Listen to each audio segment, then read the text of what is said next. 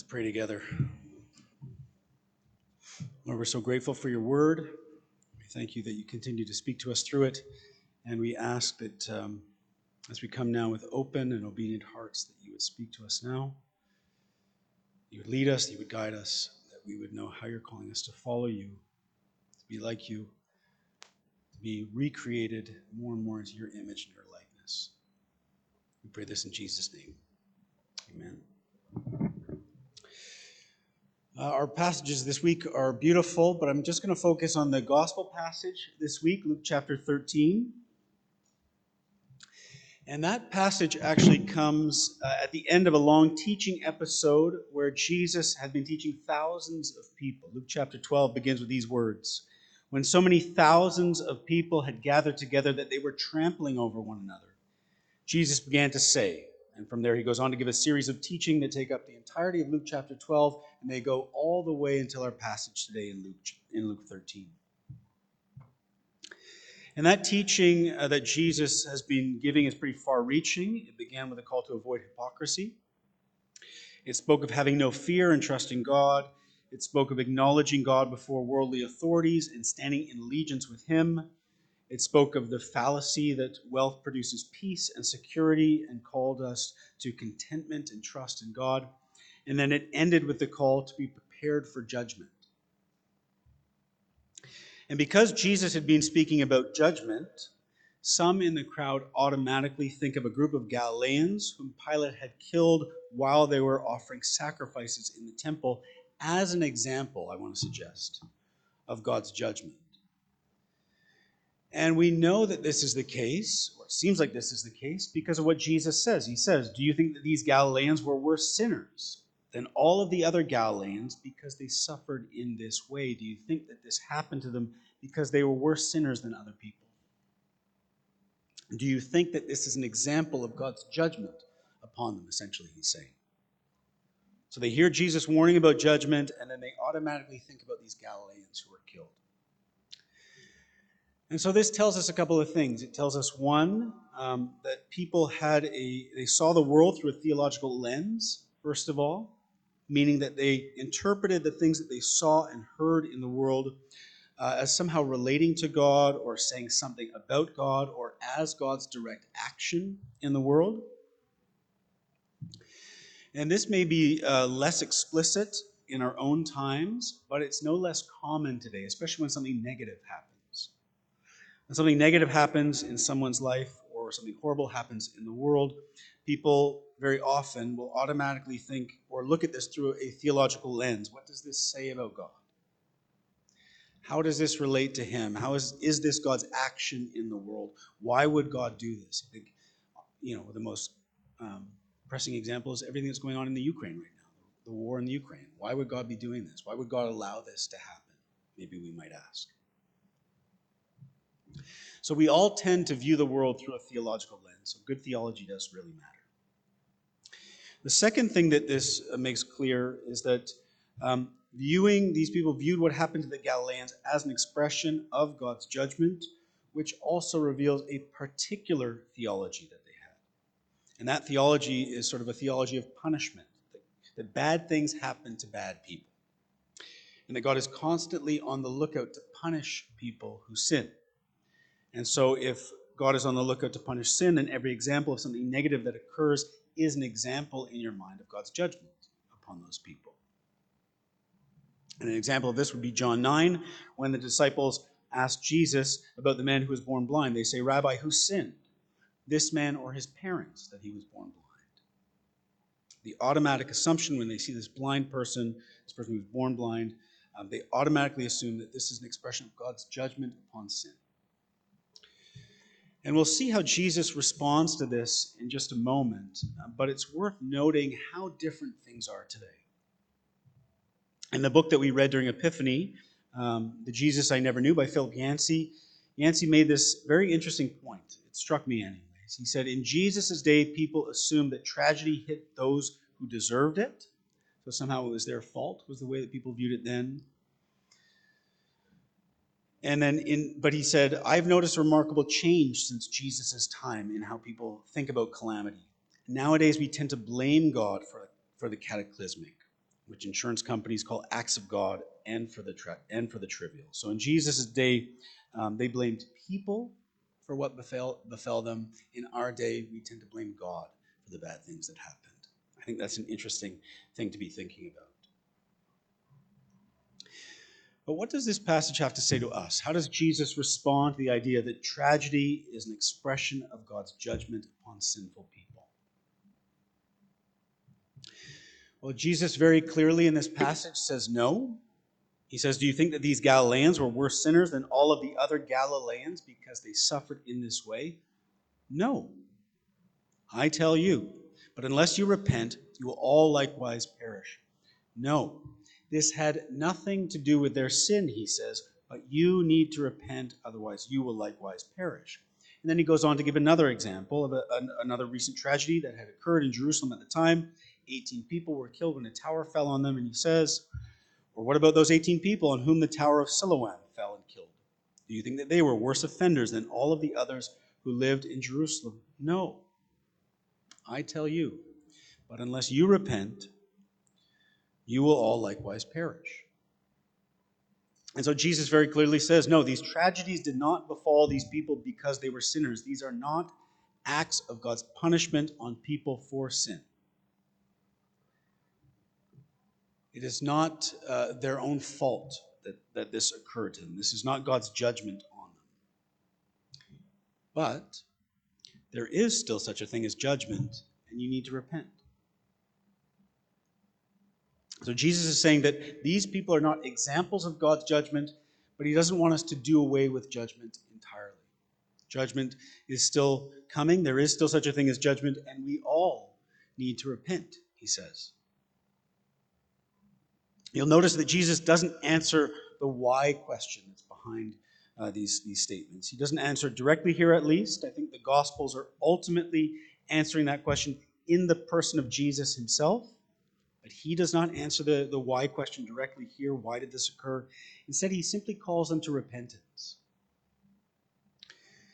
And then Jesus elaborates the call to repentance with the following parable. He says, You heard it read already. A man had a fig tree planted in, the, in his vineyard, and he came seeking fruit on it and found none. And he said to the vine dresser, Look, for three years now I have come seeking fruit on this fig tree, and I find none. Cut it down. That's the image of judgment in this parable. Why should it use up the ground? And he answered him, Sir, let it alone this year also until I dig around it and put on manure. Then, if it should bear fruit next year, well and good, but if not, you can cut it down. So, judgment is still coming, but there's this interim period that's called for repentance, that calls for repentance. And so, there's much that could be said about this parable, but I just want to point to a couple things today. The first is that the image of uh, repentance that Jesus uses in this parable is one of bearing good fruit. Common language for Jesus. And it reminds us that our lives are meant to bear fruit. John the Baptist said, bear fruit in keeping with repentance. And so repentance is not simply a mental exercise. It's not simply recognizing that I've done wrong, that I'm a sinner in need of God's grace. That's true, of course, but it's not just that. It's also a turning, a turning and living the life that God is calling you to live by the power of the Holy Spirit. It's a two edged sword, so to speak. And so, repentance, Jesus is saying in this parable, is also about living a life that bears the fruit of the kingdom love, joy, peace, patience, kindness, goodness, gentleness, faithfulness, self control. We know them well.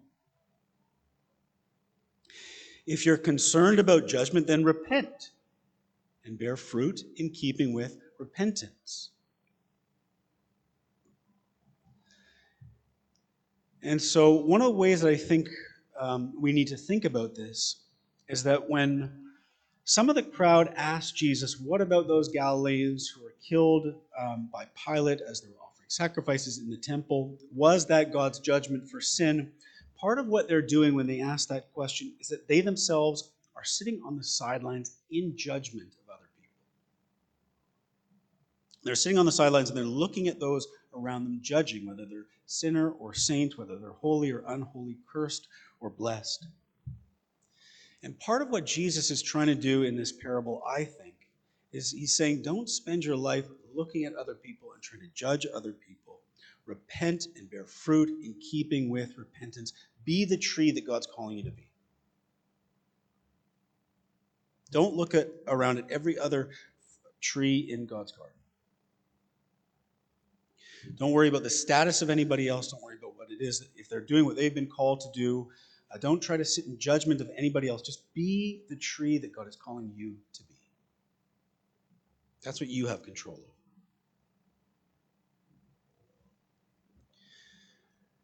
They're asking the question is this God's judgment of sinners? But by do, doing so, they are sort of tacitly assuming that they are sinful, that these people are sinful and are deserving somehow of judgment. And God says, and Jesus says, don't worry about that. You just need to repent. That's the thing that you need to focus on. Repent and bear fruit in keeping with repentance. Be the tree that God is calling you to be.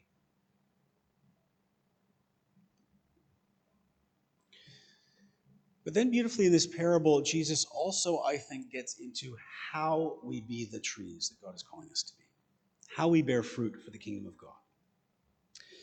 The danger in focusing on other people is not just that we sit in judgment of them, but that we use them as measuring sticks for righteousness. And so, what happens is that we understand God's call on our lives, it, it gets reduced to just being better than the person beside. I think the most famous parable of this, of course, is the Pharisee and the tax collector. They're praying in the temple, and the Pharisees just, all he can pray is, God, thank you that I'm not like this tax collector over there. At least I'm better than him. And it can be so easy for us to live our lives looking at other people, just thinking, as long as I'm not better than him, at least I'm better than her. At least I didn't do you know, all the things that that person did over there. It's very easy for us to fall into that temptation. It's the temptation to compare ourselves to one another and think that as long as I'm better than the person beside me, then I'm okay. But what does Jesus say? He doesn't just say you must repent, but all must repent. All of us must repent or you will all likewise perish, he says. You see, the, the cornerstone of that kind of uh, comparative righteousness is that we're constantly um, trying to make ourselves better than the person who is beside us. And it just feeds competition and self righteousness, and it's toxic. But part of the beauty of this parable that Jesus tells in verses 6 through 9 is that the tree cannot bear fruit on its own. It cannot actually work up any sort of self righteousness for itself by comparison to any of the other trees around. There's nothing that a tree can do to produce fruit in and of itself, at least in this parable, anyways. Did anybody notice that in this parable? The answer to the call to repent and bear fruit in keeping with repentance has nothing to do with doing it for ourselves. We cannot do it for ourselves. The tree actually needs the vine dresser. We need the care and attention and the nurture that only the gardener can provide. Specifically, we need the gardener to come and dig out around it and to put on manure, is what the parable says. And so that means that to me, if our lives are to bear the fruit of the kingdom of God, it's not that we can do it for ourselves, it's that we need Jesus. We need the vine dresser, we need the gardener to come and care for us. We need Jesus to come and clear away all the brokenness and the sin of our lives, to dig out the hurt and the harm and the ego and the vanity and the destruction and the pain and the damage that our sin and our brokenness causes. We can't do it for ourselves. We need the gardener to come and clear out that land, to dig around the tree. And then in place of that, we need the gardener to put on manure. The seemingly dead and despised substance, but the substance that's actually teeming with life, enzymes and microorganisms, all sorts in there. And this, to me, is an image of the death of the Messiah. It's the death of Jesus that we actually need. The only thing that can produce life in us is the death of the Messiah working in us, nurturing the fruit of the, of the kingdom within us. Only the death of, of Jesus will bring life in us. Only the death of Jesus will fertilize the life of the kingdom in us. We cannot do it ourselves. We can't do it by our own efforts. We can't do it by trying to be good or do good or be holy or be righteous, whatever it is. We can't do it by comparing ourselves to one another and thinking, as long as I'm better than the person beside me, then I'm okay. We need Jesus. We need the death of Jesus to produce life in each one of us. We need Jesus to come and clear out that sin and brokenness in our lives. We need him to put on manure, which is the death of Jesus, to produce the life of the kingdom in us.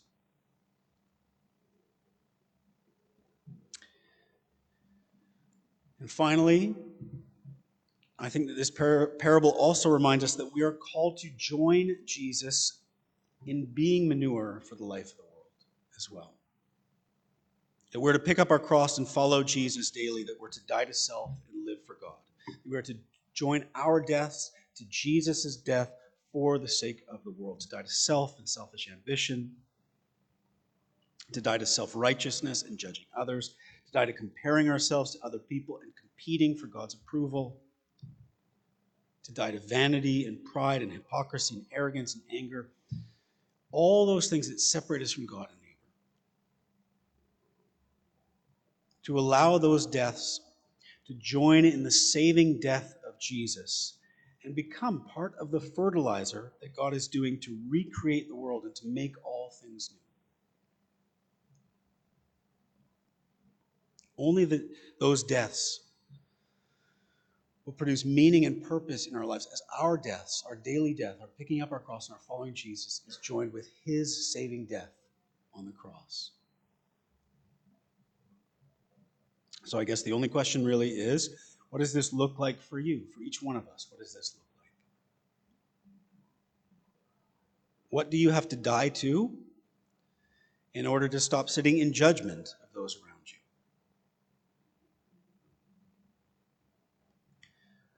What do you have to die to in order to know that there is nothing that you can do to save yourself and that you need the saving death of Jesus to produce life in you?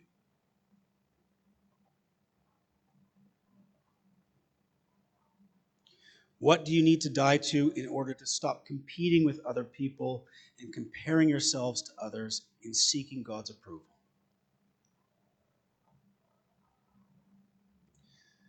And what will it look like for each one of us to pick up our cross and to follow Jesus unto death so that our lives can be part of what God uses to recreate the world, to be the fertilizer that God is using to bring about the recreation of all things? What does that look like in each one of our lives? In the name of the Father, and the Son, and the Holy Spirit.